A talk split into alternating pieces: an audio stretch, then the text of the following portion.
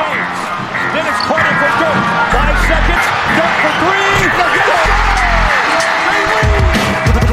A zaj, nincs egyszer a végén, ha battog a spalding Minden nap élmény, blokkok és zsákok Na gyere megmutatom, ez NBA szerelem Keleten, nyugaton, robban a zaj Nincs egyszer a végén, ha battog a spalding Minden nap élmény, blokkok és zsákok Na gyere megmutatom, ez NBA szerelem Keleten, nyugaton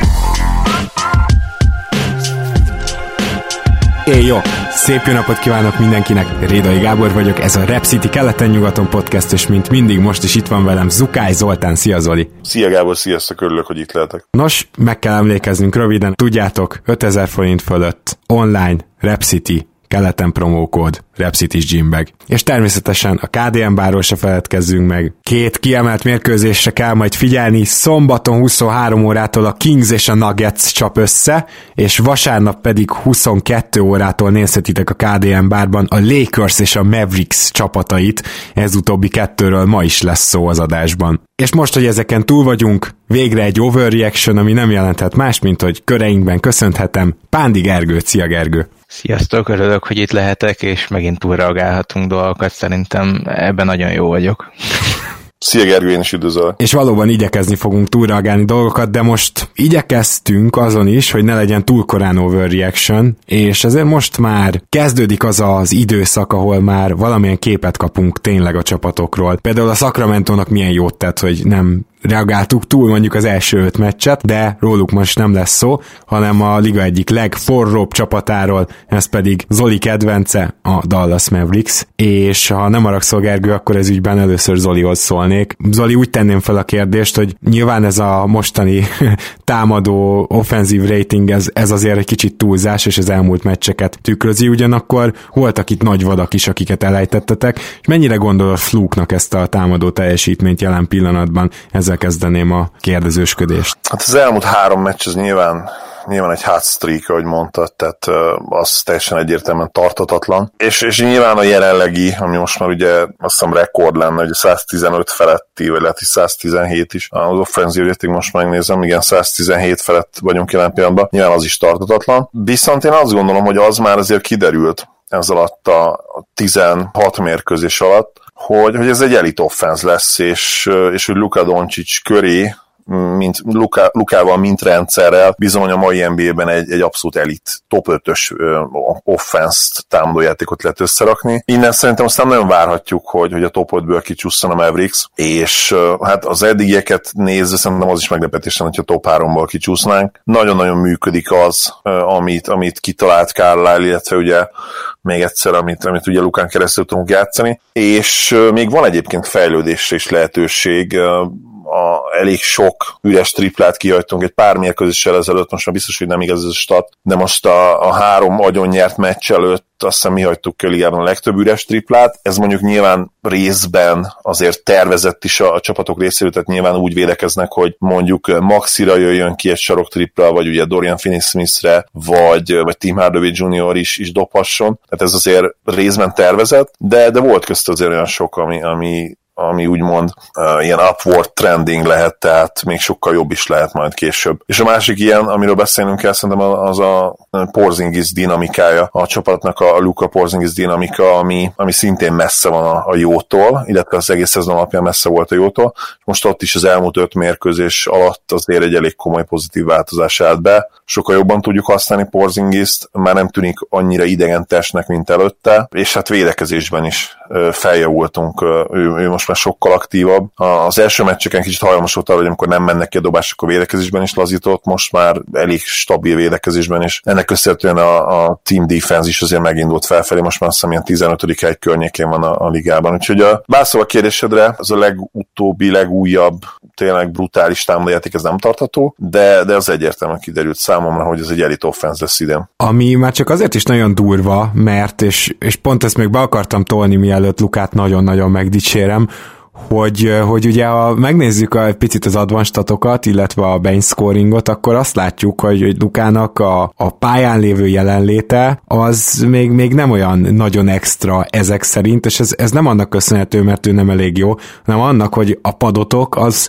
szerintem az egész ligát meglepte, és hogyha ha van valami, amit én nem érzek tarthatónak, akkor ennek a padnak a teljesítményét, természetesen hozzátéve, hogy bizony Wright talán a harmadik legjobb játékos jelenleg a Dallasnak. Ő viszont pont, hogy nem a boxscore-ban fog ez megmutatkozni, egészen elképesztő impactet rak le az asztalra védekezésben, ezt tudtam, még a Raptorsos időkből, de meglepetésre támadásban is. Gergő, te számítottál-e ilyesmiről, például, ilyesmire, például a Dallas padjától? Én nem sok mindenre számítottam Porzingison és Lukán kívül a dallas úgyhogy majdnem, hogy mondhatjuk, hogy minden meglep velük kapcsolatban, de, de azért azt tegyük hozzá, hogy azt mondtad, hogy a pad nem tartható, hát azért szerintem az se tartható, hogy Hardaway mióta bekerült a kezdőbe, azóta ilyen all számokat hoz, de, de nyilván egyébként sokkal jobban néznek ki, mint az szerintem bárki gondolta volna, még szerintem Zolék se gondolták, hogy ennyire jó lesz a kiegészítő személyzet. Arra reagálva, amit mondtál, hogy Lukának a jelenléte nem számít annyira így mondjuk net rating szempontjában nyilván teljesen más a játék vele, alapból a legdominánsabb játékos jelenleg olyan szinten a ligában, hogy ő, ő nála van a legtöbbet a labda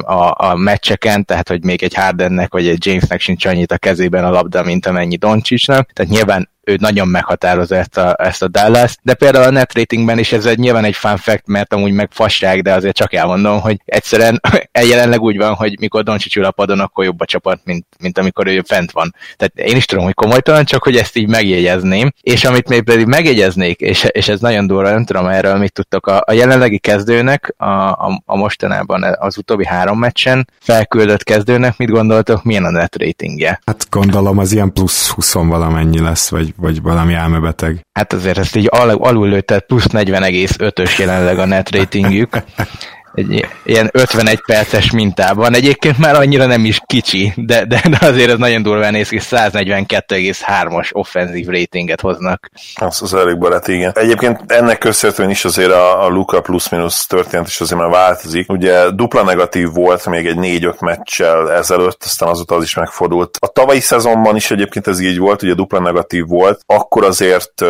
egyértelműen meg lehetett magyarázni azt, hogy a fél csapatot elcserélték mellőle, illetve hát újonc volt, úgyhogy úgyhogy nem is nem vártunk tőle feltétlenül brutális impactet. Most már azért azt várunk, és, és most már, ahogy nő ez a minta, azért egyre inkább látszik, hogy, hogy ez így is van, és, és valóban a, a rendkívül erős pad azért az erősen belejátszott ebbe a, ebbe a plusz-minusz net ratingbe, de, de ez is mondom változik. Most már uh, ott van Luke egyébként, azt hiszem a legjobb plusz-minusz játékosok között, hogyha, hogyha külön nézzük a plusz-minuszt.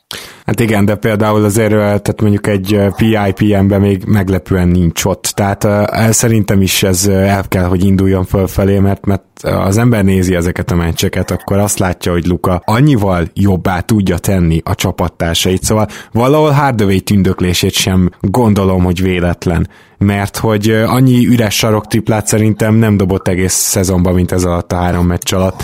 Egyszerűen Lukának a, a térlátása és a pick and roll ö, játéka úgy unblock, tehát bárkivel elindít egy pick and roll-t, az, az ilyen világklasszis, sőt, all-time klasszis szinteket idéz, és, és ez egyszerűen egy olyan fegyver, amit a csapatok nem tudnak teljesen levédekezni, valamit fel kell adniuk. Jelen pillanatban Lukának szinte mindhárom szinten van fegyvere, talán még úgymond az elit játékosokhoz képest a gyűrű alatti befejezése legkevésbé, erről Zoli is ugye nemrég beszéltél, de ott a flótere, ott a triplája, kell a visszalépős triplája, és nem, nem tudod egyszerűen mind a három szinten fogni egy pick and roll során ezt az embert, és emellé jön még ez a passzkészség, amiről beszéltem. Tehát azt gondolom, hogy, hogy Lukának az impactben is majd meg kell jelennie hamarosan. Igen, meg hát azért, ha megnézzük mondjuk Winshert, offenzív Winshert, offenzív BPM-et, BPM-et, mindegyikben vezeti Warpot, összesbe vezeti Luka a ligát jelen pillanatban, úgyhogy azért nem minden advanced statutája idén. Igen. Gergő, van-e esetleg valami, ami nagyon feltűnt még a mavericks kapcsolatban neked? Nekem ami nagyon feltűnt, hogy régen néztétek a PIMP statokat, mert hogy egyébként a második helyen van Janis mögött, illetve ugyanígy ugye a Raptorban, amit nem tudom mennyire ismertek, pont ma az NBA sportérén csoportban kérdezte Lala, hogy, hogy mi ez a stat, ez egy új, a 538-nek van egy ilyen új uh, statisztikája, ami szintén egy ilyen PIMPS hasonló lecsupaszított plusz-minusz lenne, de tényleg a valódi értékből. Itt, itt pedig egyébként ő vezet, és a win, a win hozzáadás, tehát a győzelmekhez hozzáadása pedig Harden mögött a második, tehát már az ilyen catch-all advanced statokban is elég erőteljesen az előtérbe került. És most Na meg de... is nyitottam amúgy a PIPM-et, és konkrétan Luka hozza eddig a legjobb offenzív PIPM-et a ligában, és tényleg már második Antetokumpo mögött, úgyhogy gyakorlatilag itt most már azért megjelent az, hogy Luka Doncic egy MVP jelölt. Így van, és amit én akartam kérdezni Zolitól, mm, bevallom őszintén ezt így egy kis kulisszatitok, hogy nem készültünk a Dallasról beszélni, de úgy éreztük Zoli invitálásáról főképpen, hogy muszáj lesz. Porzingis, posztapok, kezdenek már eltűnni, mert én az évelején, mikor néztem pár meccset, nem nagyon értettem, hogy miért erőlteti ezt Carlisle. Ő, ő már New Yorkban is nagyon gyenge volt posztápokban, és neki az a dolga, hogy széthúzza a pályát, jól védekezzen, és nagyon jó dobása van, őt nem kell szerintem posztápokba levinni. Így van, így van. Az elmúlt három-négy meccsen én is úgy éreztem, hogy kevesebb volt már ebből. Ugye szezon elején, ahogy mondtad, arra próbálták használni ezt a... Kárlely konkrétan lenyilatkozta, hogy oda is adta képének ezeket a lehetőségeket a szezon elején, amikor egy kisebb védő volt rajta, akkor bátran bedobálták a labdát. A probléma ezzel az, hogy a kisebb védő fogják meg a legjobban képít, és inkább akkor kell neki oda dobni a labdát, amikor egy center vagy egy erőcsatár van rajta. Amikor egy, egy nagyon erős kis csatár, vagy akár egy dobó hátvéd, akkor nem érdemes, mert két dolog egyrészt ugye faltolják, a kis embereknek többet elnéznek ilyenkor a bírók, a másik pedig az, hogy ilyenkor annyira agresszíven arra kontratra képül, hogy neki ott muszáj abban a szituációban pontot szerezni, hogy, hogy a kipaszokat se veszi annyira észre a kipasz lehetőségeket. Úgyhogy ez tényleg egy, egy halott dolog, az ő játék abszolút nem ez. Annyiból probléma egyébként, hogy az sem a játéka, hogy ő nagyon jó elzárásokat ad, így meg kell találni azt, hogy, hogy Luka mellett hogyan lehet jó. Hiszen Doncsics milyen típusú játékosok mellett nagyon jó, akik nagyon jó elzárást tudnak adni, és akik keményen mennek a palánk felül ugye pick and roll Képi egyik sem ebből a két típusból, úgyhogy neki inkább ugye pick and pop kell, de ahhoz is azért el kell zárni, de, de most már azért kezdjük jól használni őt. Tehát a védekezésre koncentrál, hogy mondtam, az nagyon fontos, és, és jó labdákat kap. Szimplán időnként csak kimegy a tripla vonalon túra, és, és ahogy a játék adja magát, akkor, akkor onnan is lehetnek üres dobó helyzetei, plusz nyilván fast breakbe megy sokszor, illetve egy-két alliup azért most már az alapvonalon becammog, nem is annyira cammog, hanem elég robbanékony, úgyhogy alakul ez, de, de valóban nem, nem az ő játéka egyszerűen a, a post-up, sem mid postból, sem, sem mélyen. Tehát ahhoz még nem is azt mondja, erősödnie kell, de ki kell fejleszteni egy mid post játékot, ahogy Dirk csinálta. Olyan jó nyilván soha nem lesz, mert Dirknek ez már képi korában szerintem, ha nem is az erőssége volt, de, de legalábbis sokkal jobban csinálta, de, de valamit biztos, hogy ki tud majd fejleszteni még. De ha egyébként, ha semmit, én azt mondanám, hogy az is nagyon jó. Tehát ez a 20-10, amit most, aminek a környékén van most, gyakorlatilag egy ilyen szuper floor spacer gyűrűvédő center. Nem biztos, hogy ér 30 millió, de, de 25-öt biztos a mai ligában. Uh-huh. Egyébként ezzel teljesen egyetértek, és menjünk is át most akkor a Memphis Grizzlies csapatára, amit teljesen más szempontból kell elemezni. Azt hiszem, hogy amikor az ember egy csapatot úgy elemez, hogy az hirtelen sikeresebb, mint akár a legnagyobb rajongók is várták, lásd Mavericks, akkor azért megpróbálja megkeresni eznek a sikernek az okát. A Memphisbe viszont se nem elvárás, se nem realitás a siker. Ennek ellenére egyébként nem állnak olyan rosszul, öt győzelmet már összeszedtek, de kár lenne azzal fárasztani most a hallgatókat, hogy 23-ok eh, védekezésbe és 28-ok támadásba, viszont eh, nyilván nekik, ami arról az egész év szól, az a játék játékosok fejlesztése, és én úgy érzem, hogy nagyjából sikeresek ebben, viszont vannak azért kivételek, ilyen Jaren Jackson Jr., aki eddig abszolút egy sophomore slumban van. Gergő, te mi az, amire ránéztél a Memphisnél, mire hívnád fel a figyelmünket? Yeah, Jamoran túl egyértelmű lenne, ő, nagyon jól kezdett, tehát gyakorlatilag ő úgy érkezett meg az NBA-be, ahogy talán senki nem várta tőle, mert azért egy irányítónak mindig nehéz szokott ez lenni. Védekezésben meg is vannak a problémái, de támadásban már néha-néha most is befűző is az oktató filmet, úgyhogy ő, ő egyenlőre a egyértelmű Rookie of the Year. Viszont pont Jaren Jackson Jr.-ról akartam beszélni, aki egy, egy részben nyilván, hogyha most ránézünk a róstatokra, akkor, akkor nem néz ez ki jól ez a szezon egyelőre, de ha megnézzük azt, hogy milyen hullámzás van a játékában, azért jól látszik benne is ez a superstar potenciál. Most így, hogyha megnézzük az elmúlt pár meccset, akkor volt 23, 24, 22, 20 pontos meccsek, közben azért ugye a védekezésben oda-oda teszi magát, tehát hogy neki is ez a hullámzás van meg. Én nem azt mondanám, hogy shop more slam, hanem sokkal inkább mondanám azt, hogy látszik, hogy ő egy ö, sérül, e, e, volt ugye a rookie szezonjában, még keresi a helyét ebbe az új Memphisbe, teljesen átalakult minden, tehát nagyjából inkább Bocsi, azt mondanám, hogy... Bocsi, muszáj közbeszólnom, a bírók szívében is keresi még a helyét, mert ugye a legtöbb szarmeccs abból adódik, hogy már, mit tudom én, 6 perc után három faltal ül a padon. Hát igen, de ez mondjuk egyébként az, rend, az egyetemi bajnokságban is jellemző volt rá, ott is nagyon sokszor voltak neki fal problémái, nagyon sokan ettől féltették, de ugye mindenki úgy volt vele, hogy jó, hát fiatal majd megszokja. Egyelőre még az NBA-ben még annyira se szokta meg, de, de egyébként nyilván ez, ez előbb-utóbb csak rá fog jönni erre, hogy ez hogy kell lehet kivédeni, hogy lehet úgy védekezni, hogy ne faltoljon. Ugye a másik ilyen, egy kicsit áttérve Mitchell Robinson, akinek hasonló problémái szoktak lenni a, a New York Knicksnél, de, de egyébként ez így egy elég gyakori betegség az olyan újoncoknál, akik magasak, és szeretnének is védekezni, nem pedig ö, csak a stat sítet akarják meg, megtölteni. Akár mondhatnánk a kezdeti Joel Embiidet is, akinek nagyon gyakran voltak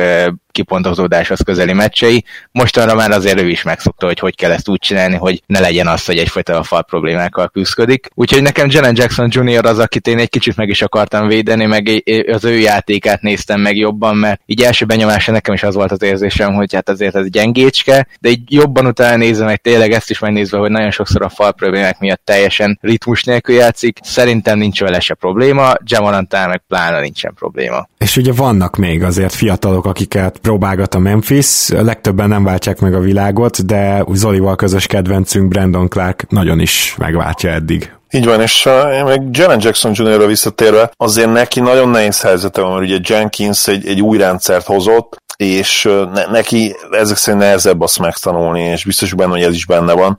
Az azért nonsens, hogy pár szurkoló egyébként most a, a közösségi médiában már a cseréjét kérte. Nyilván egy pár idióta, de azért ez akkor is egy kicsit túlzás. Nagyon erős, igen. JJJ előtt szép jövő áll, én ebben biztos vagyok, idő kell neki, illetve hogyha tényleg ezt az új rendszert el tudja sajátítani, akkor nem lesz gond. Clarknak azért sokkal egyszerűbb helyzete van, az ő, ő játék az ilyen teljesen ösztönös hustle játék, és, és az, az igazság, hogy azért ő kosárikóban is egy kicsit jobb, mint Jaren Jackson Jr. Hiába újonc, ő gyakorlatilag bele tudott illeszkedni ebben a rendszerben mindenféle probléma nélkül, és hát mit nem adnék én, hogyha lenne nekünk egy, egy Brandon Clarkunk is, mert ugye jelen nem panaszkodhatok, de, de, de szenzációs az a srác tényleg.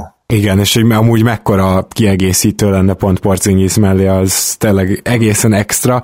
Na de Brandon clark kapcsolatban a legdurvább az, hogy amikor a Memphis az első három meccs után rájött, hogy szeretnének megtanulni nyerni, és el is kezdtek azért, tehát ugye említettem, hogy volt pár győzelmük, akkor, akkor Jenkins is azért elkezdte keresni már azokat a line amit hosszú távon fenntarthat például egy negyedik negyedben, ahol a Memphis már több összeomlást is produkált ugye a szezon elején. És ezekben a line nem Valanciunas a center, nem JJJ a center, hanem Brandon Clark a center. És persze, small ball, de azért ez nagyon jól megmutatja, amiről Zoli is beszélt, egyszerűen baromi jó ösztönei vannak, és és hiába, hogy ez egy alacsonyabb szerkezetű csapat, nem igazán tudják így megbüntetni a Grizzlies-t. És azt is hozzá kell tennem, hogy a JJJ és Valanciunas történet együtt, na az nagyon rosszul néz ki. És hát erre lehetett számítani. Nyilván most, mivel nem számítanak a, a nem számít a mérleg, ezért játszatni fogja őket Jenkins, és megpróbálják elpasszolni majd Valanciunast. Viszont Brandon Clarkkal külön JJJ és külön Valanciunas is baromi jól néz ki. Tehát ez szerintem Brandon Clarkról mindent elmond. Gergő? Ja, mondja Zoli. Mert majd az jutott eszembe, de, de Gergő, akkor Clark mindenképp utána szeretnék még nem sokat, de egy, egy játékosról aztán sajnálom, hogy, hogy ez a játékos nem, tud, nem tudta megragadni a lehetőséget az előző, előző szezon vége után. Kíváncsi vagyok, hogy kitaláljátok el majd, hogy kire gondolok, de előtte akkor Gergő véleményét meghallgatnám Clarkról. Clarkot egyébként én is nagyon szerettem már az egyetemen is kardoskodtam ellene, hogy annak ellenére, hogy kicsit reptor kezekkel van így az NBA szinten, tehát ugye a karfesztávolságát sokszor kitizálták, de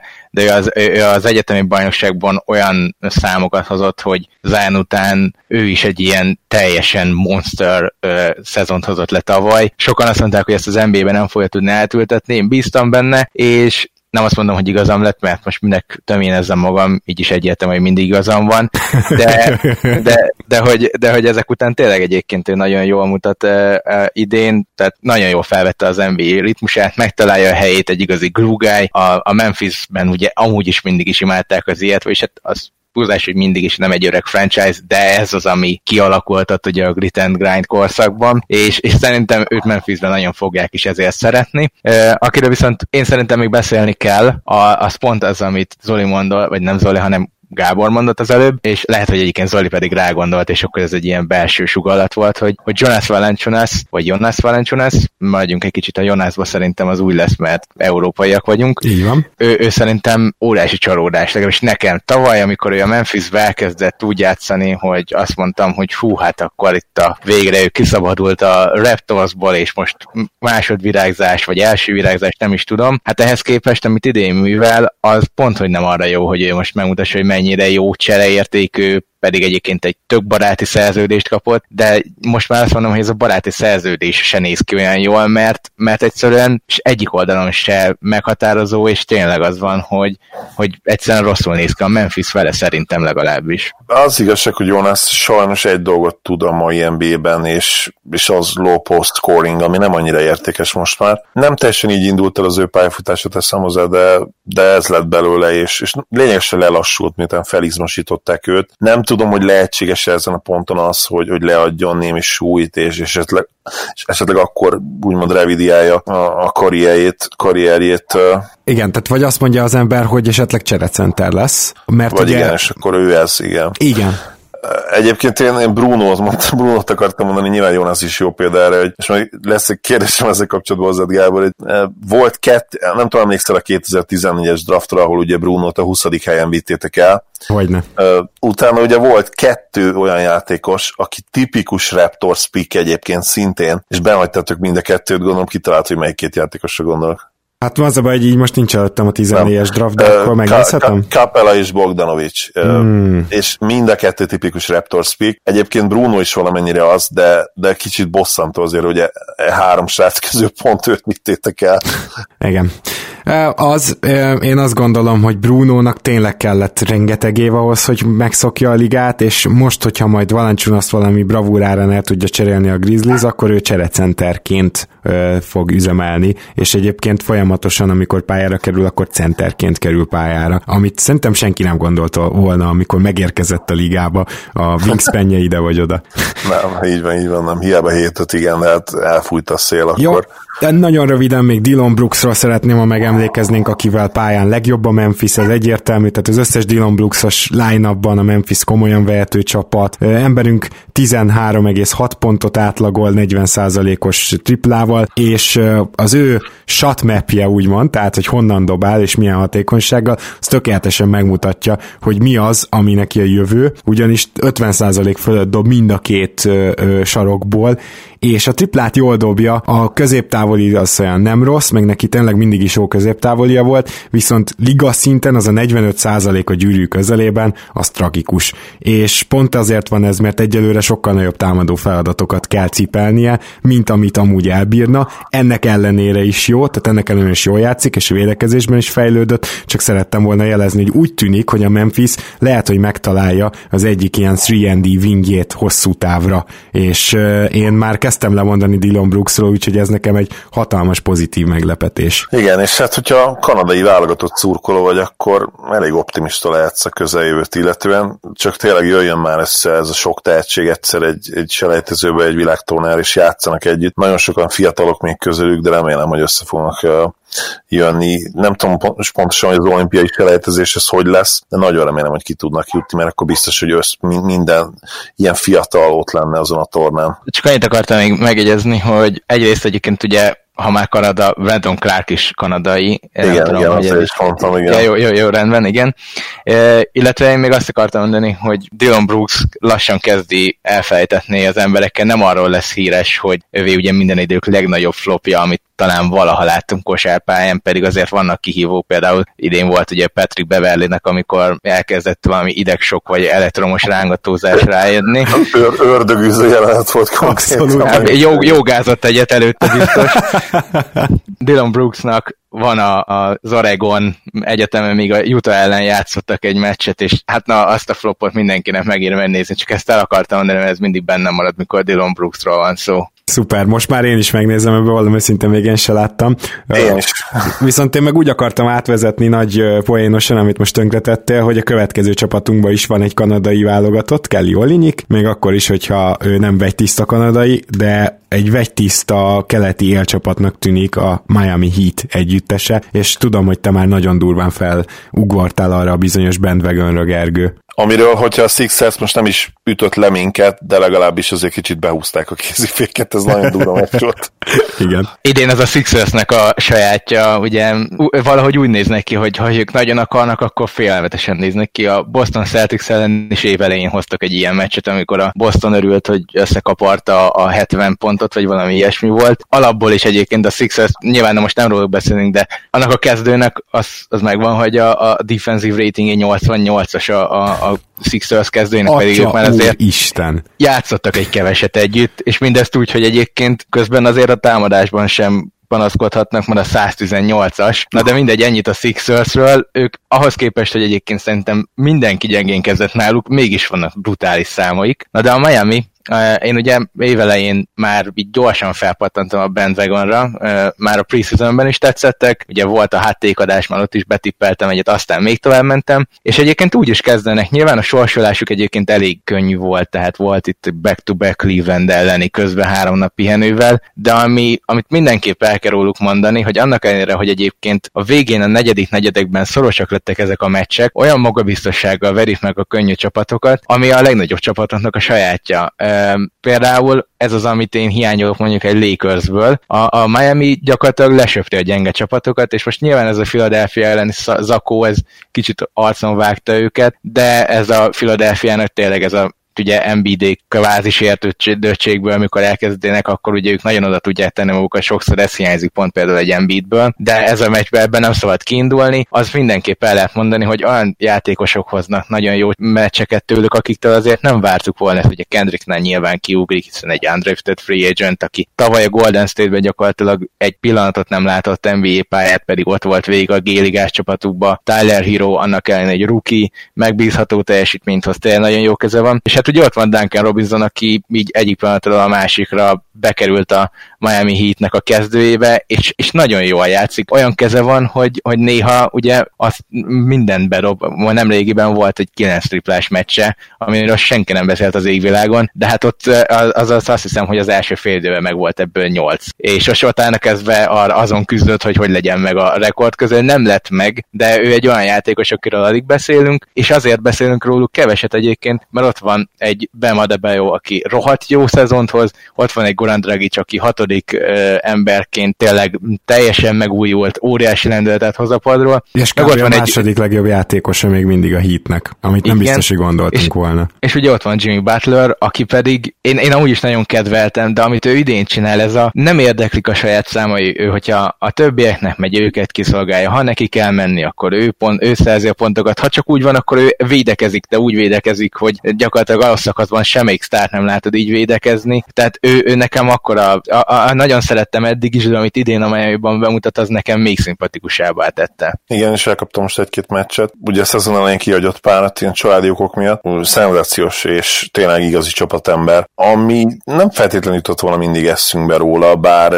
érvelhetné a mellett, és nyilván a Butler szurkolók ezt is tennék, hogy ugye igazából nem arról volt, hogy ő nem volt csapatember minnesota hanem egyszerűen utálta azt, amit ugye Wiggins és Tánc képviselt, azt a mentalitást, főleg nyilván Wiggins, és nem azt mondom, hogy a Heat contender lehet, de, de szenzációs ez a szezon, és ahogy mondtad, például hogy robinson is honnan szedték elő, hihetetlen volt az a, az a mérkőzés, nem láttam csak a highlightokat, de hát az a, az a dobás ránézésre gyakorlatilag hibátlan hogy, hogy hova vezetett az út innen, azt, azt nagyon nehéz megtippelni. Én azért várok majd tőlük visszaesést, de, de az biztos, hogy, hogy Spolstra összerakta őket úgy, hogy az első körben a hazai pálya azért, azért jó eséllyel meg lesz. Azért a negyedik helyért borzasztó nagy csata lehet mondjuk a Raptors és a Heat között. Kíváncsi leszek olyan szempontból is a Heat szezonjára, hogy jelenleg azt látom, hogy az extra egyéni teljesítmények ellenére is arról van szó, hogy amíg Butler fenn van a pályán, addig igazán jók, és ezért jó egyébként a kezdő is. Nyilván például Dragic bejön, termeli a pontokat, de ő is azért például egy negyedik negyedet már Butlerrel együtt tölt a pályán. Tehát, hogyha ezeket a dolgokat megnézed, akkor teljes mértékben azt látod, amit Gergő is mondott, hogy igen, Butler jelen pillanatban uh, szíve lelke ennek a csapatnak, és igazi franchise playerként játszik még úgy is,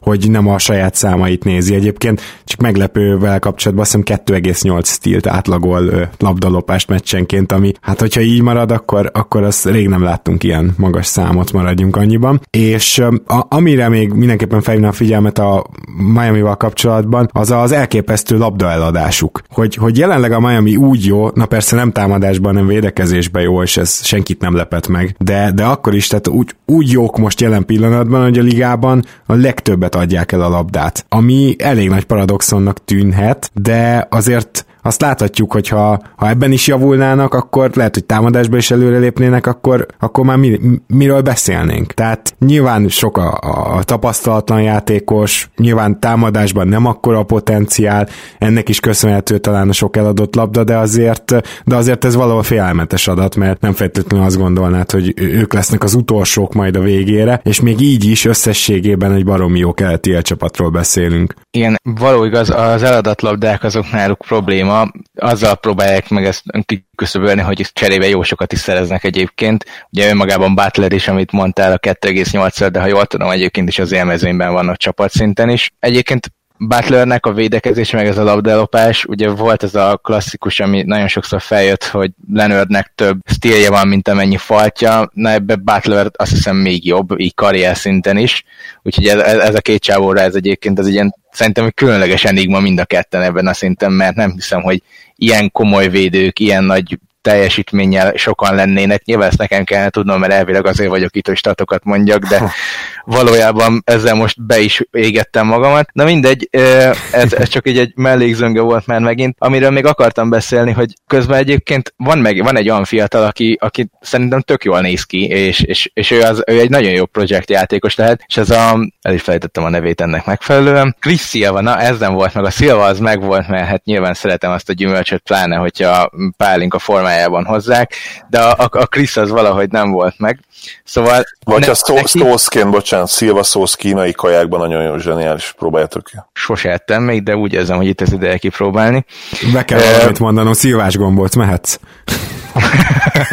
Na szóval Chris Silva, ő, ő rá egyébként érdemes figyelni, szerintem neki nagyon jó megmozdulásai vannak néha-néha, egy peremember, még percember, de ő, ő neki nekem nagyon tetszik a játéka, meg ugye egyáltalán az egész Miami Heatbe valahogy ez így olyan jól be tudja Spolstra mindenkinek megtalálni a helyét, és ugye aki egyébként egyelőre nem hiányzik, de én nekem nagyon nagy kedvencem lett már tavaly is, az, az, Justice Winslow, aki idén csak öt meccset játszott, és ebben az öt meccsben ott, ott folytatta, ahol tavaly abba hagyta. Tudja a határait, nem akar jó pontszerző lenni, de ahhoz képest, hogy milyen méretei vannak meg, hogy szerintem nagyon kevesen néztük volna ki belőle, ő nagyon jól szervezte a játékot. Idén is, már évelején jól szervezte, tavaly is jó volt ebben, úgyhogy akár még vele erősödhetnek is szerintem. Ami nagyon durva, igen, ha már, ha már szegény Dion waiters nem, de azt tegyük hozzá, hogy Winslow meg ennél ráadásul még jobban fogja dobni a triplát, azt hiszem 25%-nál tart, tehát hogy még, még az ötmeccses kameója sem a, a legjobb saját magát mutatta így összességében. Na, akkor viszont lépjünk tovább a következő csapatunkra, és ez a gárda pedig nyugaton van, és Houston Rocketsnak hívják. E, ez az egyik olyan csapat, amelyiket sokat kértétek tőlük, hogy foglalkozzunk már velük, és nyilván érdemes megnézni azt,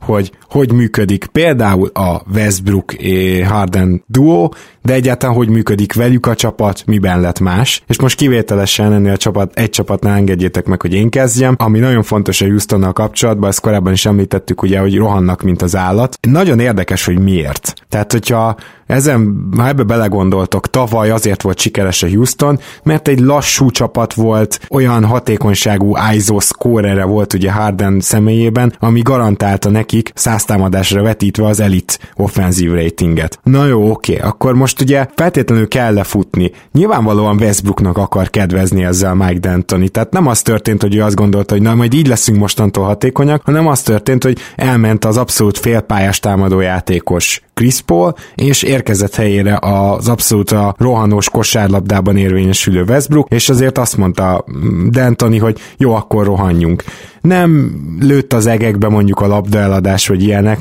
de egy dolgon nagyon látszik, hogy rohannak, és ez a védekezésük. Tudom, hogy száztámadásra vetítve nézzük a dolgokat, ennek ellenére is nyilvánvalóan egy rohanós játékban sokkal több a kapkodás, illetve néha sokkal kevésbé érsz vissza, ezért alapból rosszabb lesz a, a védekezésed. De én nekem továbbra is meggyőződésem az, hogy itt több játékosnak nem tesz jót az, hogy ilyen tempóban ö, rongálnak fel le a pályán. És azért a Houston védekezése most már nincs ilyen nagyon-nagyon mélyen, tehát a liga közepén van, és nyilván ezen kell javítaniuk, hogyha feljebb akarnak kerülni, mert amúgy, amúgy támadásban teljesen rendben vannak, nagyjából minden működik, Westbrook is a saját nem túl jó hatékonyságával együtt azért működget, de, de például ha csak Westbrook van a pályán, akkor abszolút nem tudnak védekezni, és ilyenkor rohan legjobban a Houston, hogy már csak ebből is ezt a következtetést vonom le, hogy, hogy nem teljesen értem, hogy miért kellett ekkorát csavarni a játékuk tempóján. Gergő, valószínűleg be, belemegy a statokba is mélyebben. Én annyit mondanék, hogy annál jobbak,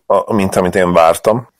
A Rockets-tól én, én főleg az alapszakasz elején egyébként azt vártam, hogy, hogy ilyen, ilyen félkész történet legyen, ami nyilván most is igaz, de, de a támadás például sokkal jobb, mint amire én számítottam. A védekezés az igen, ott, ott azért nem csak a, a minapi, a minap, tegnap esti mérkőzés miatt mondom, ahol ugye 137-et kaptak a mavericks hanem ugye egyébként is azért vannak problémák a clippers is, ugye 122-t kaptak, illetve, illetve mondhatnánk még ugye ezt azonban több meccset, a hittől azt hiszem majdnem 136, és összességében szerintem nagyon pozitív pozitív Capella szenzációs szintet lépett egyértelműen, akár még All-Star kiválasztásra is lehetne esélye, hogyha a Houston ott van az első vagy második helyen, viszont most azért azért látszik, hogy, hogy vannak problémák. Tehát az elmúlt három meccset elveszítették, és oké, a Nuggets-től, főleg idegenbe, meg ugye a Clippers-től szintén idegenbe ki lehet kapni. Én azt mondanám, hogy ettől a Mavericks-től is, de most egyértelműen javítani őket, és nagyon-nagyon kíváncsi leszek. A, most van egy három-négy nap pihenőjük, és a Heat ellen fognak játszani pont a másik csapatunk ellen, akiről besz, akikről beszéltünk. Én nagyon-nagyon kíváncsi leszek, hogy ki tudnak jönni ebből a, ebből a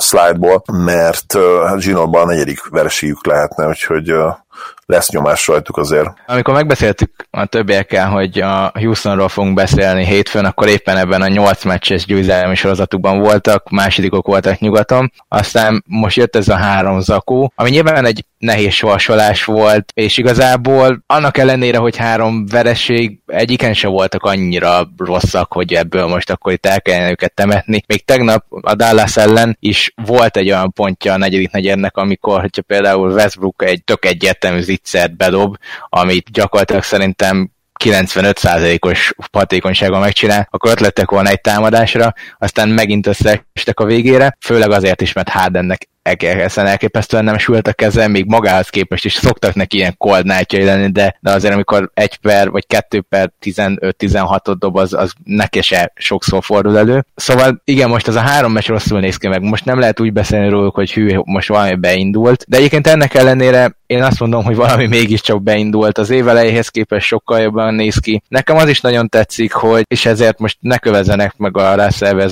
fanok, mert Egyébként én kedvelem annak ellenére, hogy sokszor bántom, de hogy végre valaki, és Dentone azt mondta neki, hogy nem kellenek neked azok a lepattanók, és hát a, a, a Houstonnak ez a, meg is tette a hatását, szerintem sokkal jobban lepattanóznak azóta, mióta Capellái az az érdem, hogy ő viheti a lepattanókat, és most mondok egy olyan számot, ami szerintem nagyon durván néz ki, hogy az első nyolc meccsen Westbrooknak a lepattanói voltak 10 környékén, és Kapellának volt 8, azóta pedig most visszaestünk oda, hogy Westbrooknak lett 6, és Kapellának lett 20. Na ennyit számít az, amikor a, a, a lepattanózónak, a legjobb lepattanózónak tényleg azt csinálhatja, amihez ért, és nem arra kell koncentrálni, hogy hogy zárjam ki úgy az embert úgy, hogy az Westbrook megszerezhesse, mert nyilván van abban logika, hogy gyorsabban meg tudnak akkor indulni, de ennek a Houstonnak nem feltétlenül az áll jól, amikor gyorsan indulnak meg, Bizony. és ezért inkább lehet jobb az, hogyha azt csinálják, hogy akkor menjünk rá a biztos lepattanózásra, és a legjobb lepattanózóink menjenek erre rá. És akkor amiről pedig beszélni kell pozitívunként, és tudom, hogy sokan utálják James Harden, de hogy az a csávó, amit megint művel ebben a szezonban, és én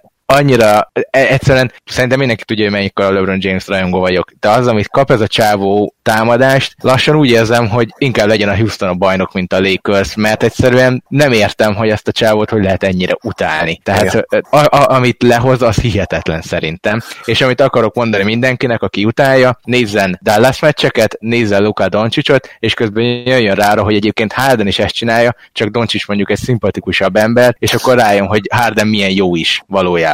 Igen, van egyébként pont Real gm is egy ugyanilyen thread, ami ezt teszi fel kérdésként, hogy miért imádja mindenki Lukát, és miért, imádja, miért utálja mindenki Harden. Mert egyébként van benne valami, tehát nagyon-nagyon sokan utálják Harden. Nyilván ez, ez árnyaltabb dolog. Talán azt lehetne mondani, hogy, hogy Harden extrém szintre emelte azt, amit egyébként Luka valóban csinál, hogy ugye faltot keres, illetve nyilván reklamál, nyilván próbálja eladni a, a faltot a bíróknál. Harden azért például a, a bekulcsolásnak azt például Luka nem csinálja. Tehát azt talán a legbrutálisabb példája annak, hogy Harden hogyan próbálja tényleg ténylegesen hát a, a szabályokat áthágni, és tulajdonképpen csalni, mert én azt gondolom, hogy, hogy az azért egy más szint, és, és ezt tényleg csak, csak ő csinálja ezen a szinten sőt én azt mondanám, hogy úgy általában, tehát én nem nagyon emlékszem olyanra, hogy, hogy, hogy valaki ezeket a beakasztós faltokat így, így csinálta volna ugyanilyen stílusban. Szerintem ez azért csak rá jellemző. Igen, csak tényleg furcsa az, hogy van akkor egy olyan dolog, amivel a szabályok kereteit feszegeti, maradjunk ennyiben. Oké, okay, legyen ez nem szimpatikus.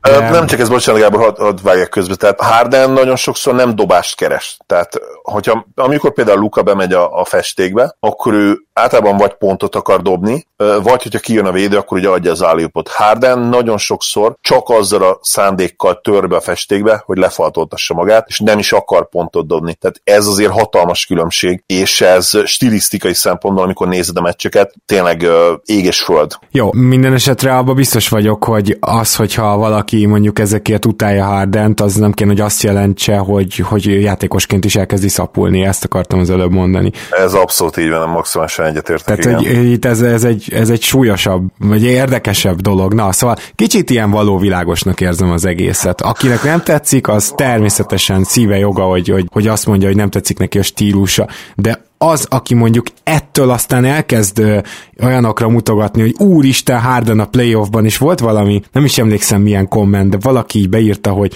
hogy teljesen szar, vagy így totál nulla, vagy valami ilyesmit írt, és így ja. ember. Tehát, hogy ilyenkor azért már ezt látom, hogy inkább ez ilyen vérgőzős támadása egy unszimpatikus játékosnak elkezdik a, a tényleg nagyon igazságtalanul és, és hülye érvekkel támadni a játékát is. Az más kérdés, hogy esztétikusan nem kell, hogy kielégítő legyen Harden, viszont már megint top 2-es offense csinál az a helyzet. Tehát... És úgy, úgy hogy borzasztó, borzasztóan dob eddig. Ja, igen, tehát, tehát most úgy csinál. En, ennél sokkal jobban fog dobni. Nyilván akkor majd nem jön, mit tudom, 16 meg 18 büntető, mert nyilván az egyik uh, ok, ok, ok, okozata az egyik a másiknak. Tehát nyilván valami, amikor jobban esnek majd, akkor nem fog ennyit betörni, még nem kell ennyit betörnie, de, de egyértelmű, hogy shooting slamba kezdte ezt az évet, és hát elképesztő. A támadásban, hogyha hatékonyságról beszélünk, a scoring potenciáról, scoring tehetségről beszélünk, akkor minden idők egyik legjobbja. És én nem értek egyet hozzá, ugye D'Antoni kijelentette, hogy, hogy jobb, mint MJ támadásban.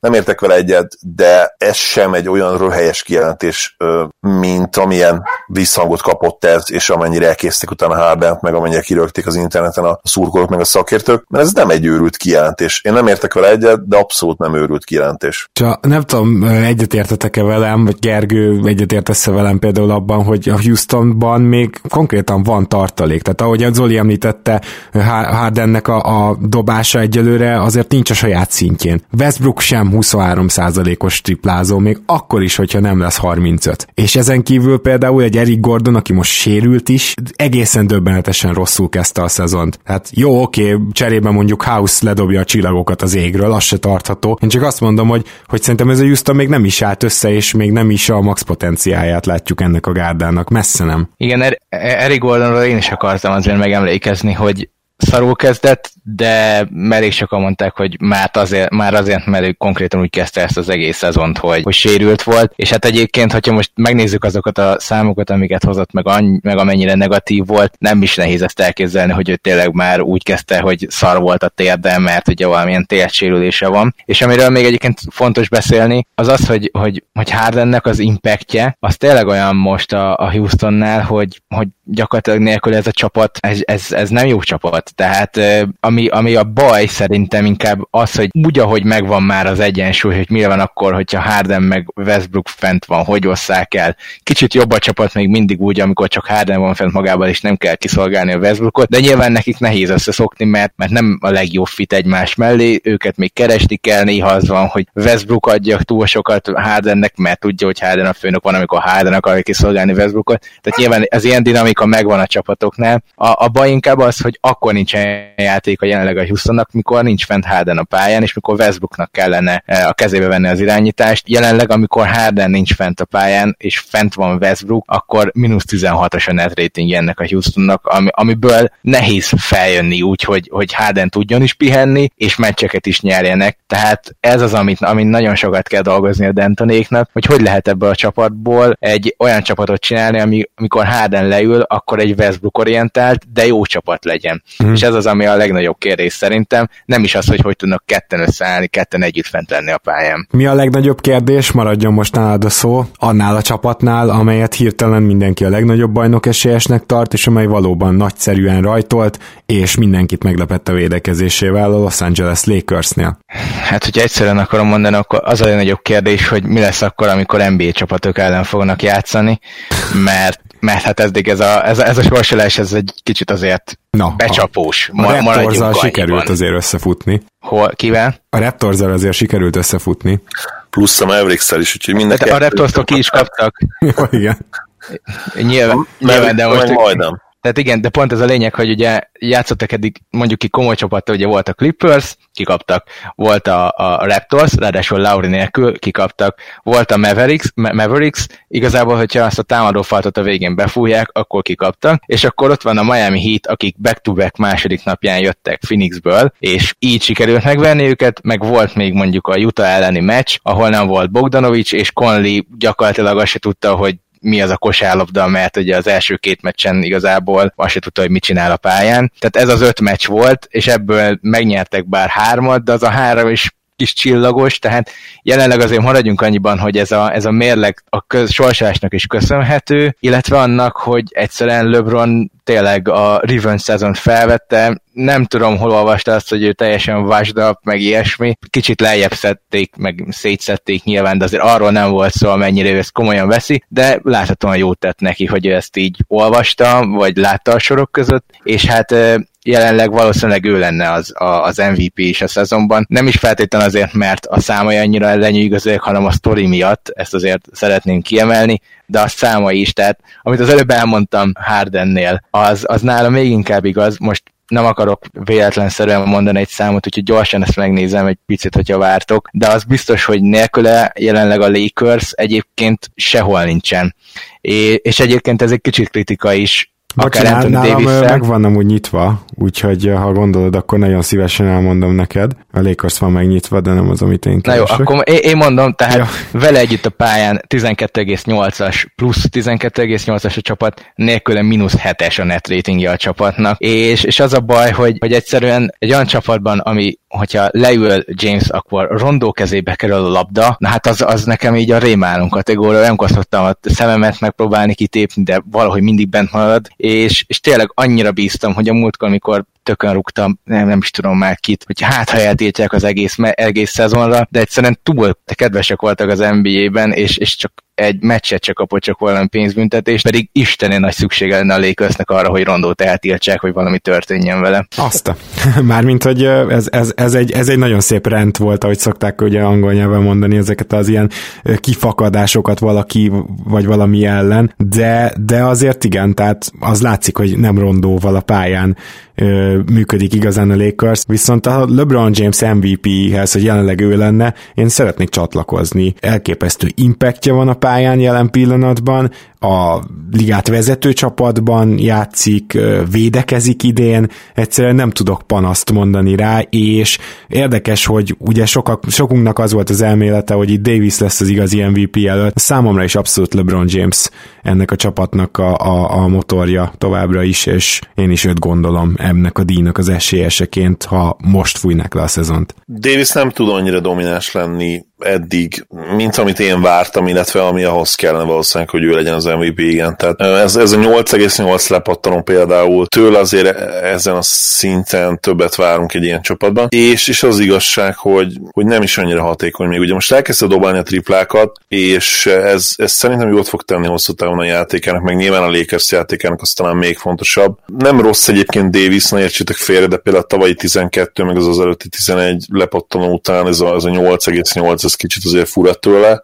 Még akkor is, hogyha ugye tudjuk, hogy LeBron mellett játszik most már, aki minden idők egyik legjobb lepattanója a posztján, és hát gyakorlatilag center számokat tud hozni, amikor csak akkor ebből a szempontból. Hogyha megnézzük egyébként Davis advanced statjét, főleg itt a scoringre gondolok, az úgy rendben van, tehát az 59%-os TS az nagyon jó. Azért ő már volt jobb karrierje során, ezt is gyorsan tegyük hozzá. Így van, így van. Illetve, illetve azt is meg kell azért említeni, hogy, hogy még kell nyilván idő. Tehát, hogyha a képivel kapcsolatban és Lukával kapcsolatban azt mondtuk, hogy, hogy kell ide, amíg összeszoknak, akkor nyilván ezt el kell mondanunk davis és LeBronnál is, és sőt, itt még talán valamilyen szempontból nehezebb is a dolog, hiszen Davis nem egy floor spacer, a, aki, akit ugye automatikusan berakhatsz olyan egyszerű játékszituációkban, ahol ugye csak dobnia kell. Képivel ezt most már meg tudtak csinálni például, és úgymond B-tervként hozzá tudtak ehhez nyúlni. Visszatér az MVP kérdés, nálam azért Jannis lenne jelen pillanatban, de, de LeBron után nagyon szorosan, és, és valószínűleg Lukát tenni oda az első, a harmadik helyre, tehát, vagy esetleg Sziakámot még, így, így a top 5 az valószínűleg ők négyen biztos, hogy benne vannak. Jannis azért elképesztő, tehát jelen pillanatban tavainál is dominánsabb, és nyilván már annyira domináns volt tavaly is, hogy ez olyan nagyon durva szám növekedésben nem mutatkozik meg, de még egy kicsit rárakott arra a tavalyi űr statra is, hogy nyilván, ha ma lenne vége az alapszakasznak, hogy nálam azért ő megnyerni picivel LeBron előtt. Meg azon se lepődnénk meg azt gondolom, hogyha tíz meccs múlva már a Bucks vezetni a ligát, és nem a Lakers. Így van, hogyha amit Gergő is mondott, hogy, hogy oké, okay, szép ez, de, de ugye például, hogyha net ratinget megnézzük, az alapján azért a Lakers nincs ott jelen pillanatban a legjobb csapatok között, nem csak az emlékezetem. Harmadikok és amúgy, szóval nem olyan vészes. A harmadikok az nem rossz, igen. Védekezésük nagyon jó, és ez tényleg az, az hihetetlen meglepetés. Én számítottam arra, hogy jók lesznek védekezésben, hiszen ugye Anthony Davis személyében a liga egy tavalyi év egyik legfontosabb védőjét tudták megszerezni, de hogy ennyire jók lesznek, arra nem számítottam. Nyilván a Howard történet, hogy ő még impactet tud rakni a pályára, és, és sokszor a legjobb lepattanozójuk a meccseken, az például hihetetlen, szerintem azt senki nem várta. Hát, és, talán és együtt is kezelhetjük, nem? Zoli, Howardot és Meggit. Tehát mind a kettő jobb, mint amit bárki várhatott, főleg úgy, hogy Davis mellett akár. Megginek nem néztem egy idejes statjait, de arra emlékszem, amikor megnéztem egy két hete, akkor ő nem volt annyira nagy szám, lehet, hogy azóta, azóta ő is hozzá tudott rakni ez. Most például azért látom, hogy a Hawks ellen egy hét lepattanom, és 15 perc alatt, ez nem rossz. 6,9-5,9, gondolom Howard is egyébként hasonló számokat hozhat, mindjárt megnézem. Ők tényleg ketten egy ilyen teljes értékű garbage centert kitesznek, és, igen, igen. és, és nem egy... rossz egyébként. De igen, nem, nem is csak garbage centert, hanem ráadásul jól védekező centert. Tehát... Igen, igen, a garbage centert inkább úgy értem, hogy ugye ez a garbage szenyó, aki, akire nem kell játékot hívni a támadásban, és teszi a dolgát, és, és hatékony, tehát ez nem feltétlenül ilyen pejoratív dolog. Ilyen garbage centereknek azokat hívom, akik egyébként úgy, úgy, úgy teszik a dolgokat, mint mondjuk egy ilyen konyhai szemétdaráló hatékonyan teszi a dolgát, és, és segít neked de nem tudja megváltani a világot. Itt na, nagyon közel vagyunk, én nekem a Garbage Center az, aki tud lepattanozni, nincs dobása, és ilyen energiabomba. Igen, igen, azt talán még jobb, igen. Nagy, nagyjából igen. igen. De most csak azért mondom, mert Howardnál és főleg McGinnél én azt látom, hogy ők elsősorban védekező centerek. És, hát ma, és ma már nyilván Howard inkább. esetében ma már ez így van. Sokat fogyott, és ugye hihetetlen szálkás, tehát ma már az sem, nem mint egyébként valaha ez lett volna a játék, de ugye, de ugye egy időben ő ragaszkodott ahhoz, hogy ő post center lesz, és akkor be kellett neki dobni a labdát. Szerencsére ma már ugye nem olyan a státusz, hogy ezt bármilyen szempontból elvárja, és hát LeBron mellett nyilván még, még arra is van esélye, hogy putbackeket, vagy nem putbackeket, hanem bocsánat, áliupokat időnként eszközöljön. Gergő, te is sokat dicsérted a két centert, van-e még valaki, akit meg szeretnél dicsérni? Most elég sok mindent elmondhatok, miután rondóra kifakadtam, itt szétvertem egy párnát, meg bevertem a képernyőjét a laptopnak, úgyhogy lenyugodtam, és addig, amíg ti beszéltetek, két dolgot szeretnék elmondani. Egyrészt az, hogy szerintem egyébként Anthony Davisnek, hogyha valamire lesz idén esélye, az viszont defensive player of the ott, ott, ott szerintem jó esélyekkel indul így, hogy Los Angelesben van, mert ugye annak is lenne sztoria. Joel Embiid lesz szerintem a nagy vetétása Rodi Gobertnek nem fogják odaadni egymás után harmadjára. Ez egy kicsit, hogy a, belenéztem ide a varázsgömbömbe. Hát Ján, és... Jánisz viszont nagyon veszélyes lehet rájuk. Mondjuk egy igen, annak is lenne sztori értéke, hogy MVP meg DPO egy évben. Igen, igen. oké, okay. ez, ezen még elgondolkozunk. De amit én akartam mondani, az egyébként az, hogy Vogelnek milyen tehát, hogy én nekem nagyon pozitív meglepetés az, hogy Vogel edzőskodik normálisan, és főleg ugye védekezésben, támadásban azért egy LeBron csapatnál szerintem nincs nehéz dolga egy edzőnek. Oda kell adni LeBronnak a labdát, aztán csinált fiam, amit eddig csináltál 17 évig. Igen. És um, nekem a védekezésben azt tetszik, hogy Davis ugye ragaszkodott ehhez, hogy hát ő, ő, ő, ő nem lesz center, ő négyes lesz. És azt találtak egy nagyon jó Vogel, hogy jó, hát hogyha akkor te bent akarsz lenni négyesbe, és akarsz egy centert magad mögé, akkor itt van Javal Meggie, meg itt van uh, Dwight Howard, akik tényleg olyan légelhárítást tudnak csinálni, ami az amerikai légierőt is megirigyelni, és akkor ugye ami most az, ebben a ligában két, két, dobás van, ami, amire oda kell figyelni védőként. Ugye van a tripla, meg van a betörés. És amit ő felismert, és szerintem ez egy nagyon jó felismerés, és így nagyon jó lesz azzal, hogy egy Davis-szerű blokkoló, meg egy Meggie és egy Howard féle van, hogy azt mondja a két a, a gárdoknak, akár KCP az, akár Green, akár Caruso, akár Rondó, csak ő mondjuk nem csinálja, de ő azt mondja, hogy akkor a triplán álló játékosokat fogjátok úgy, hogy nehogy ne vissza tudjanak lépni, nehogy legyen szabad dobásuk, ne tudják üresre játszani Ha elmegy melletted, akkor elmegy melletted, ben fogadja fogadni Davis és Howard vagy Meggi, ne, ne azzal törődje, mert ugye, hogyha azzal törődik a, a gárd, hogy kicsit hátrébb lép, hogy nehogy megverje leütésből, akkor ott marad a tripla. Ha, ha viszont rámegy az emberre, és megvedik, és nincs bent két ilyen blokkológép, akkor meg ugye jön egy zicser. Na és ezt találtak ki, hogyha már ez, erre vagyunk rákényszerülve, és Davis szeretjük, meg itt akarjuk tartani, akkor legyen ez a technika, hogy akkor a két gárd izomból menjen ki. Minden egyes olyan kisegítéseket csináljanak, hogyha valaki üres triplánál, akkor oda kell szaladni, úgy oda kell menni, hogy tényleg akár még a faltat is kockáztatva, nem, nem mindegy, ha elindul melletted, akkor majd bent várják a magasak játékosok. Illetve volt van LeBron James, aki meg azt mondták, hogy legyen egy NFL-es linebacker, és csináljon azt a védekezésben, amit akar, mert hogy itt most nem az van, mint sokszor mondták, hogy ő nem bízik meg a benti társakban, stb., hanem tényleg ő azt csinál, amit akar, mert hogyha elmennek megint csak mellette, akkor még mind, neki is ott van a másik két, a két magas ember, és, és egyébként jól is működik ez a, ez a centeres verzió. Kicsit csalóka bár egyébként ez a, ez a dolog, mert sok helyen olvastam, hogy igen, hát hogyha megnézzük a, az impact számokat, akkor hogyha Davis a center, akkor mínusz 0,9-es a net rating. Való igaz, ez így van, hogyha nincs fent az egyik center sem, akkor ilyen a net rating, csak azt kevesen azt azért elfelejtik, hogy, hogy működne ez is, csak amikor Davis a, a center, akkor általában azt történik, hogy LeBron is leül. Uh-huh. De, de hogy mondjak erre egy számot, amikor fent van LeBron és Davis a center, hát akkor plusz 20-as a net ratingja a Lakersnek, tehát az se lenne egy rossz megoldás, de ez van, ezt kell elfogadni, jelenleg Anthony Davis így szeretne játszani. Play, play azért szerintem ez változni fog, és, és ott főleg crunch time egyértelműen Davis lesz a center, és úgy fog felelni a Lakers. A, a legjobb nyugati csapatok ellen egyszerűen így kell majd játszani. Igen, ebben egyetértek, és még azt akartam hozzáfűzni, hogy amit leírtál védekezési rendszer, az egy az egyben a 2004-es Detroit Pistons. Az, ez ekkora párhuzamot nem is tudom, mikor hallottam utoljára. Ugye totálisan ugyanerről volt szó, volt egy ilyen linebackerük, Prince volt a két agresszívan a perimétert fogó, akkor ugye inkább elsősorban még betörések ellen védekeztek, de az ellen is így, hogy nagyon agresszíven, és beterelték őket gyakorlatilag a két magas emberhez, és ahol meg egy egyszerűen nem tudtak dobni az ellenfelek. Nem semmi, hogy itt tizen pár évvel később is visszahal ilyet az ember. Van esetleg még bármi észrevétel itt a lakers kapcsolatban, Gergő? Egy játékot szeretnék megvédeni. Aki nem nézi a Lakers meccseket, és igazából még a Lakers meccseket néző emberek is, KCP idén nagy mém alapanyag lett lett, stb. Mióta bekerült a kezdőbe, és ugye nagyon kitartott mellett az összes játékos, hogyha nem tudom mennyire követitek, tehát volt mindenki nyilatkozott, hogy ne bántsák már készítít, stb. stb.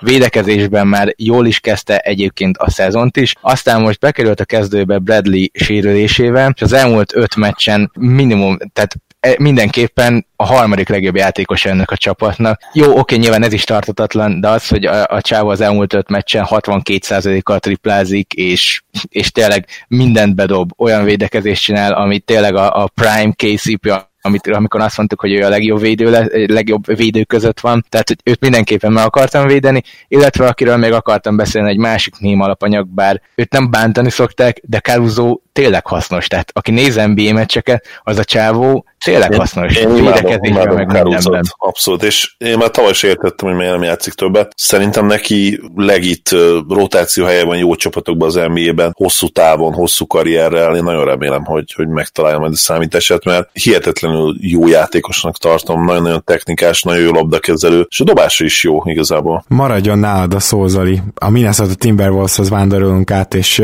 nem tudod most épp ugye ezt elmondani Wigginsről is, már azt kivéve, hogy milyen játékosnak tartod, de jelen pillanatban jó a dobása is, ráadásul meg is érezte ugye a Minnesota azt, amikor pár meccsereig nem állt rendelkezésre sérülésben, vagy sérülés miatt. Mit gondolsz, hogy Wiggins az, aki előrébb mozdította ezt a Minnesota annál, mint ahova őket amúgy vártuk? Egyértelműen szerepet játszott benne, ugye nagyon-nagyon jól kezdte a szezon. Hozzáteszem, hogy, hogy azért az elmúlt hetekben már nem dob annyira jól, mint ahogy elkezdte az évet, és hát a T-Wolves is azért, azért visszaesett. Ugye volt most egy 1 per 10-es meccs a, a Jazz ellen, ahol hát azért nagy rész rajta ment el, én ezt pont néztem azt a meccset, én gondolom, hogy nagy rész rajta ment el. Nem dobott összességében rosszul, az 1 per 10 ellenére sem mezőnyből, ugye 40, majdnem 42 százalékat, tehát gyakorlatilag a, a kettesi nagy részét be tudta dobni dobni, de volt rossz időpontban elkövetett labdáladása is, és úgy összességében azt a hát alacsony kosáríkú, kosáríkúval megállott játékot hozta, amit ugye egyébként karrierje nagy részében. Így is egyébként még a november is nagyon jó, tehát én nem azt mondom, hogy, hogy leírjuk le Andrew Wiggins, tehát egyértelműen ez eddigi karrierének legjobb évkezdete, de még mindig szkeptikus vagyok azt illetően, hogy ez tartató-e. Tehát az, hogy majdnem 50%-kal dobjon a, a mezőnyből, például most novemberben nem tudom, nem, nem hinném, vagy a 37%-os trippezésre se gondolom, hogy neki tartható, de, de legyen úgy. Én, én egyébként most mondtam általán sokszor, hogy hatalmas Andrew Wiggins fan voltam, ugye a Next Big Thing következő nagy dolognak tartották az ilyen következő nagy eseménynek az NBA-ben, és ugye egyébként. Plusz a kanadai kosárlabda gyakorlatilag elsődleges megmentőjének, vagy felvirágoztatójának, aztán ugye ez nem jött össze, és persze leírtuk, annak ellenére ugye, hogy 24 éves a srác, és idén töltötte be 24-et, leírtuk, lehet, hogy korai volt, cáfoljon ránk. Hogy én is válaszok a saját kérdésemre, egyelőre én sem látom azt, hogy mondjuk ilyen hurrá optimizmussal kéne Wigginsre néznünk, de mindenképpen biztató a történet. Engem az érdekel, hogy hogy átlagolhat ennyi asszisztot például. Ugye nagyon nem volt ez jellemző korábban a játékára, noha azért nyilván valamennyire magára tudta vonni a védők figyelmét. És amikor ezen gondolkoztam, akkor meg kellett, hogy nézzem, hogy így Jeff Teague így, így mit csinál például. És hát arra a következtetésre kellett jutnom, hogy ennek a csapatnak gyakorlatilag jelenleg nincs épkézláb irányítója. Nincs ilyen játékosa. Jeff Teague sajnos ő, ő nem tudott egy ilyen nagy visszatérést produkálni, ugye tavaly folyamatosan sérült volt. Érdekes módon pont az assist számai ugye még tavaly is viszonylag magasan voltak, és az idén is megvan, és volt is pár jó meccse, de ez az, amikor kicsit meg kell különböztetnünk a jó passzoló játékost a playmaker-től, ő nem annyira az. És szerintem ezt már nyáron felismerte ugye Sounders egyző, és ő fogta magát, és jó, oké. Ha már amúgy is Wigginsnél csomót van a labda, akkor kezdjünk el vele pick and is hívni, kezdjünk el kicsit szervezni vele, és meglátjuk, hogy mi lesz. És azt látják eddig szerintem, hogy sokkal jobb, mert hogy, mert hogy a támadójátékuk az tavaly is jó volt, de azt egy személyben Carl Anthony Towns miatt. Most azt kell, hogy mondjuk, hogy Carl Anthony Towns megint fantasztikus, de most Wiggins is hasznos tagja a támadó játéknak, és, és Jeff Teague pedig ugye a cserékkel van fent, és ott osztogat. Ami még ennél is érdekesebb, az a védekezésük, ami ugyan nem túl jó, de hogyha Josh Okogi pályán van, akkor elit. És ez nagyon vicces, képzeljétek el, hogy a legrosszabb Covingtonnak ilyen szempontból a, a net ratingje védekezésben, tehát egyáltalán nem Covington, ahogy jósoltuk a védekezésük kulcsa, hanem Josh Okogi, és én azt mondanám, hogy a védekezésük pedig annak a kulcsa, hogy meg tudják-e tartani esetleg ezt a playoff közeli pozíciót. Mielőtt Gergőnk átadom a szót, egy, egy gyors kérdés. Lehet, hogy el kell beszélnegetnünk Carl Anthony Townsról, mint, mint a liga egyik legjobb shooteréről? És nem big man shooterről beszélek, szeretném kihangsúlyozni, hanem az egyik legjobb shooter. Az ember 9,3 triplát emel rá meccsenként. Most megint volt egy 6 triplás meccs előtte, előtte egy 7 triplás a, a pont a Jazz ellen. Egészen hihetetlen, és olyan, olyan triplákat elvállal, ugye fadeaway, oldalra sodródik, step, még talán stebbeket is láttam volna tőle egy-kettőt, egészen hihetetlen, tehát magas ember, hogy, hogy triplázhat így? Egészen félelmetes. Hát igen, a Towns féle triplák egyébként tényleg lehetetlenek tűnnek, mikor egy ekkora ember, és nem egyszer van steppek, tehát nem, nem, nem emlékszel rossz Zoli, nem egyet láttam már én is tőle, és tényleg amikor egy magas ember egy ilyet eldob, akkor így legyint rá az ember még mindig, de aztán Townsnak beesnek, tehát így lassan muszáj komolyan venni azt, hogy ő tényleg mindenhonnan, meg mindenhol be tudja dobni. Tavaly ugye Brook Lopez volt az egyik, ú, hogy is hívták, mi, mi volt a beceneve a Splash Brothers hasonlóan? Segítsetek már nem úrik be nekem, azt nem olvastam szerintem ezt. Mindegy, jó, szóval most, most igazából Carl Anthony Towns valósítja meg a magasaknál azt szerintem, amit mondjuk egy Curry hozott át így a gárdoknál, amikor jött ez a nagyon sokat, nagyon jól triplázó játékos, úgyhogy tényleg el kell azon gondolkozni, hogy, hogy ott van a top, akár a top triplázók között, és akár karrier szinten is lehet ebből, hiszen ő már azért az elmúlt szezonokban is olyan szintű százalékokkal dobott triplát, amit, amit nem lehetett elmenni mellette, és hát idén pedig a kísérlet szám is úgy megugrott, hogy azért ez a 9,1 és belőle bedob 4,1-et, ez azért ez, na, ezt már tényleg nem lehet félretenni.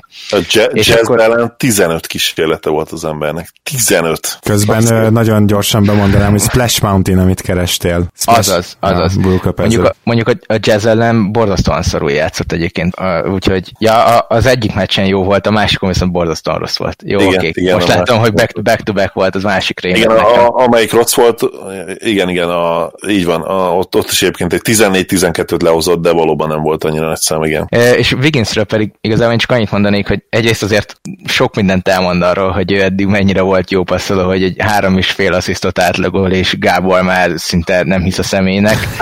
Ugye, amit mondott is Zoli, hogy ő lesz a next big thing, hát tényleg nagy dolog lett, de nem feltétlen a jó értelemben, és akkor most, hogy aki érti, érti, aki nem, az nem. És amit viszont akartam mondani, hogy neki is ugye ez a kosárjuk, ami hiányzott. Sok, sok embernél van ez így, Zolival pont a múltkor Ingramről beszéltünk ugyanebben, hogy neki is vannak bizonyos hiányosságai. Na most neki idénre sikerült eljutni odáig, hogy így, mint hogyha valaki elmagyarázta neki, hogy ha már dobni akarsz messzire, akkor inkább menj már még egy lépéssel hátrébb, mert akkor inkább dobjál triplát. Eddig ilyen 30%-a volt a dobásainak midrange, sőt volt, amikor több is.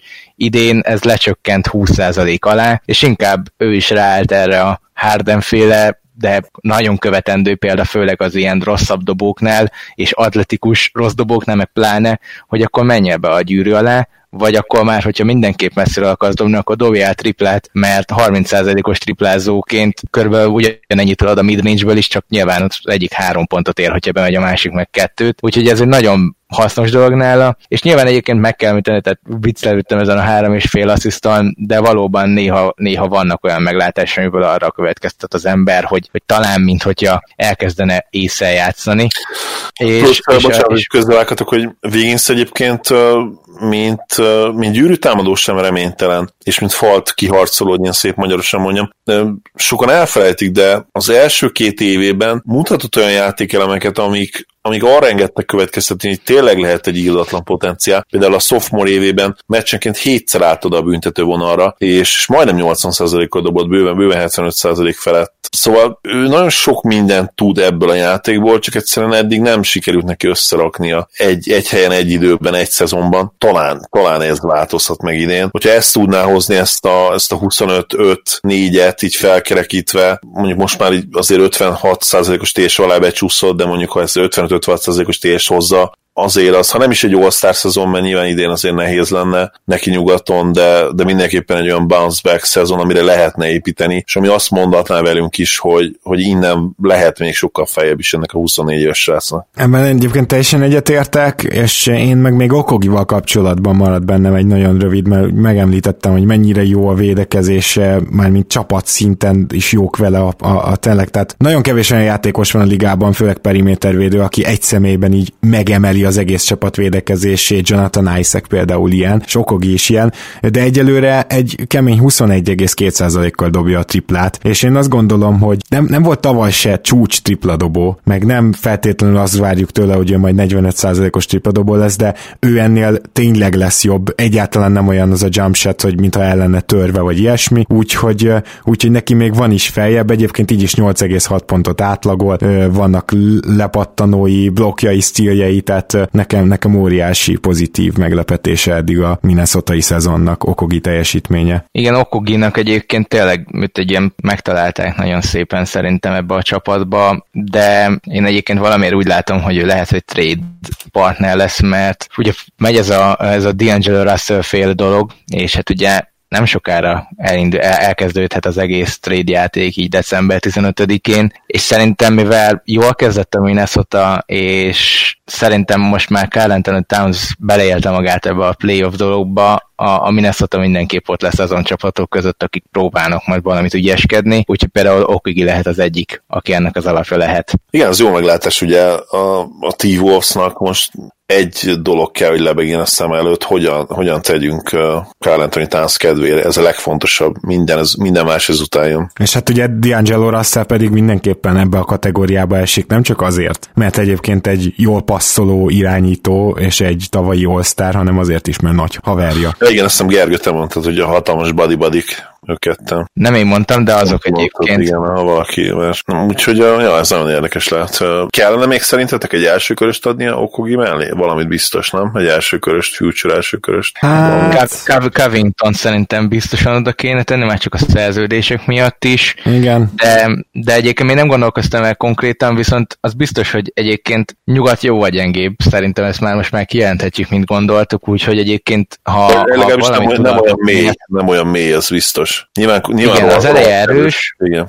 De, de egyébként gyengébb, mint vártuk, és a minnesota még akár így is lehet tényleg esélye a playoffra, és hogyha sikerül erősíteni, akkor pláne, és hát azért az egy megnyugvás lenne szerintem a Minnesota vezetőségének, hogy ha nem is kontenderek, de legalább már a playoffig eljutnak, mert azért, hogyha nem jutnak a playoffig se viszonylag rövid időn belül, akkor az már úgy kezdi majd szerintem elő, elég elővenni ezeket a Towns távozni akar dolgokat.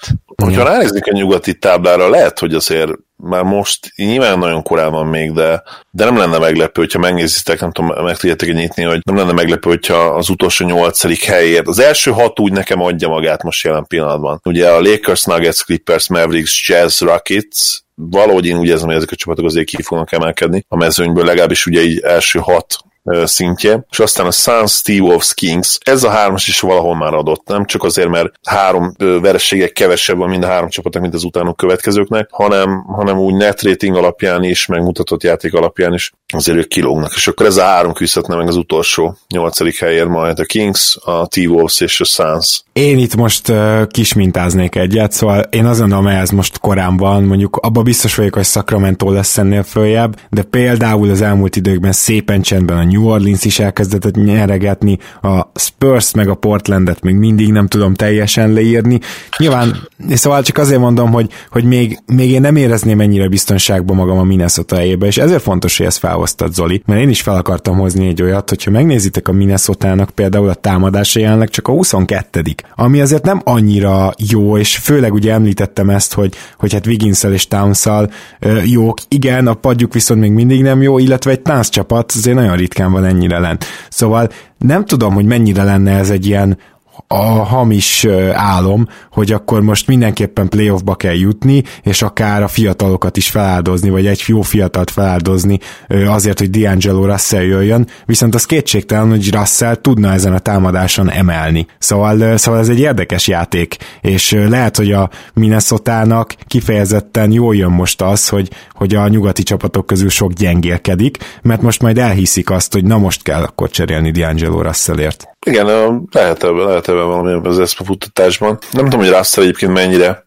nagy díj, ugye prize itt a, a csapatok között, de, de ha vala, van csapat, amelyiknek az lehet, igen, az, az egyértelműen nem Wolves. Gergő, bármi, ami lesz a tával kapcsolatban esetleg még? Igen, a, a támadásra visszatérve, való igaz, hogy nem néznek ki olyan jól, de ehhez hozzátartozik az, hogy ugye Towns volt eltiltva, míg Wiggins, aki idén tényleg olyan hogy, hogy a támadás azért többé-kevésbé tőle is függ, főleg Towns nélkül. Ő meg ugye sérült volt, sérülésekkel küzdik, és itt azért kicsi a minta, de, de velük együtt egyébként ez a támadás sokkal jobb, amikor ők fent vannak a pályán, akár magukban, akár együtt. Hát amikor egyik ők sincs fent, akkor meg egy kemény 80-as az offensive ratingjük, tehát az, az ugye elég sokat ront, és, és viszonylag sokat voltak egymás nélkül pont azért, mert ugye mm, kihagytak már az eddig lejátszott tizenakárhány meccsből talán ötöt is az egyikőjük legalább, úgyhogy ezen azért még fognak tudni javítani. Nyilván az nem, nem, nem a legjobb, hogy tényleg ennyire kettőjüktől függ, és ezért lenne jó mondjuk egy D'Angelo Russell, de jelenleg kettőjüktől függ, viszont azt mindenképpen el kell mondani szerintem, hogy amennyiben ők normálisan, huzamosan tudnak együtt játszani, és nem lesznek sérülések, meg eltiltások, azért mondjuk az valószínűleg nem lesz sokkal több most már, akkor azért ez a támadás jobb lesz. A kérdés inkább az, hogy a védekezés megsínli mert cserébe azért főleg wiggins a védekezésük sokkal rosszabb. Hát igen, vannak dolgok, amik nem változnak, mint ahogy az sem, hogy most azért elég sok overreaction következik, és annak jó részében velünk leszel Gergő, úgyhogy köszönöm, hogy ma itt voltál, és várunk a következő hetekben is. Én köszönöm, hogy itt lehettem, és szerintem nyugodtan kereshettek bármikor a, a túlreagálásokat, azokat nagyon szeretem, mert kis mintákból olyan jó statokat ki lehet hozni, amiket én nagyon élvezek elmondani. Így van, én is köszönöm, hogy itt voltál, Gergő. Zoli, mi pedig mostanában már elég súlyosan bele fogunk csapni csapni a csapatok kielemzésébe, hiszen, hiszen el, elkezdődik az az időszak, amikor érdemes rájuk nézni, úgyhogy izgalmas adások jönnek, és gondolom, hogy te is várod őket, hiszen most van miről beszélni, például a Mavericksről is. Szuper lenne egy nagyon részletes adást csinálni kedvenc csapatommal, de nem csak mi vagyunk érdekesek jelen pillanatban. Hát például a Bucks is, amelyik elképesztő, tehát ahhoz képest ugye, hogy Brogdon már nincs, illetve sérülések is voltak, most Middleton kidőlt, Giannis szintet lépett, tényleg a Lakers is lehetne szerintem egy két órás különadást csinálni, és, és bármelyik csapatról gyakorlatilag. Nyilván most azok az érdekesebbek, amelyek, amelyek a playoff helyeket küzdenek, illetve nagyon jók. A Nuggetsről is lehetne, ugye a másik kedvenc csapatom. Nagyon érdekes velük kapcsolatban is azt gondolom, hogy nem játszanak még annyira jól, ahhoz képest második helyen vannak nyugaton, úgyhogy velük kapcsolatban is elég optimista vagyok. Na hát akkor lehet, hogy a következő overbe akár bevesszük a bucks és a Nuggets-et is. Minden esetre köszönöm, hogy ma is itt voltál. Örülök, hogy itt lettem. Szia Gábor, sziasztok! Kedves hallgatók, mi pedig köszönjük szépen a figyelmet, és hamarosan jelentkezünk újra. Addig is ne felejtjétek, hogy fut Patreonon a játékunk, szóval lehet jelentkezni rá, mert hogyha mész valamikor NBA meccsre a következő 3-4 évben, és szeretnéd, hogy mi fizes vessünk kettő darab jegyet, összesen akár 200 dollár értékig, akkor tessék nekünk írni Patreonon, amúgy pedig nagyon szépen köszönjük annak, aki támogat minket ott, és mint említettem, hamarosan jövünk. Sziasztok!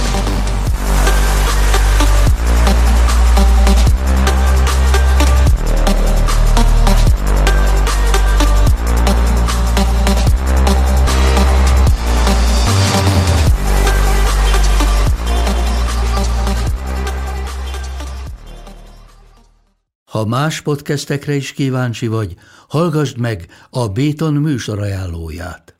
El tudod képzelni, hogy a podcastet, amit éppen most hallgattál, fél év múlva már a mesterséges intelligencia generálja? Mi sem. De ha érdekel, eljötte már a gépek lázadása. Hallgass bele az Embertelen podcastbe. Orsós Lajos vagyok, a műsor házigazdája. Egyelőre még élőben. Egyelőre. Fedezzük fel együtt, hogyan ismerkedik, randizik, mesél és vitatkozik Betty és Péter, két teljesen mesterséges intelligencia. Lajos, a podcast címét mond még egyszer, Léci. Oké. Okay. Embertelen podcast. Ez a műsor a Béton közösség tagja.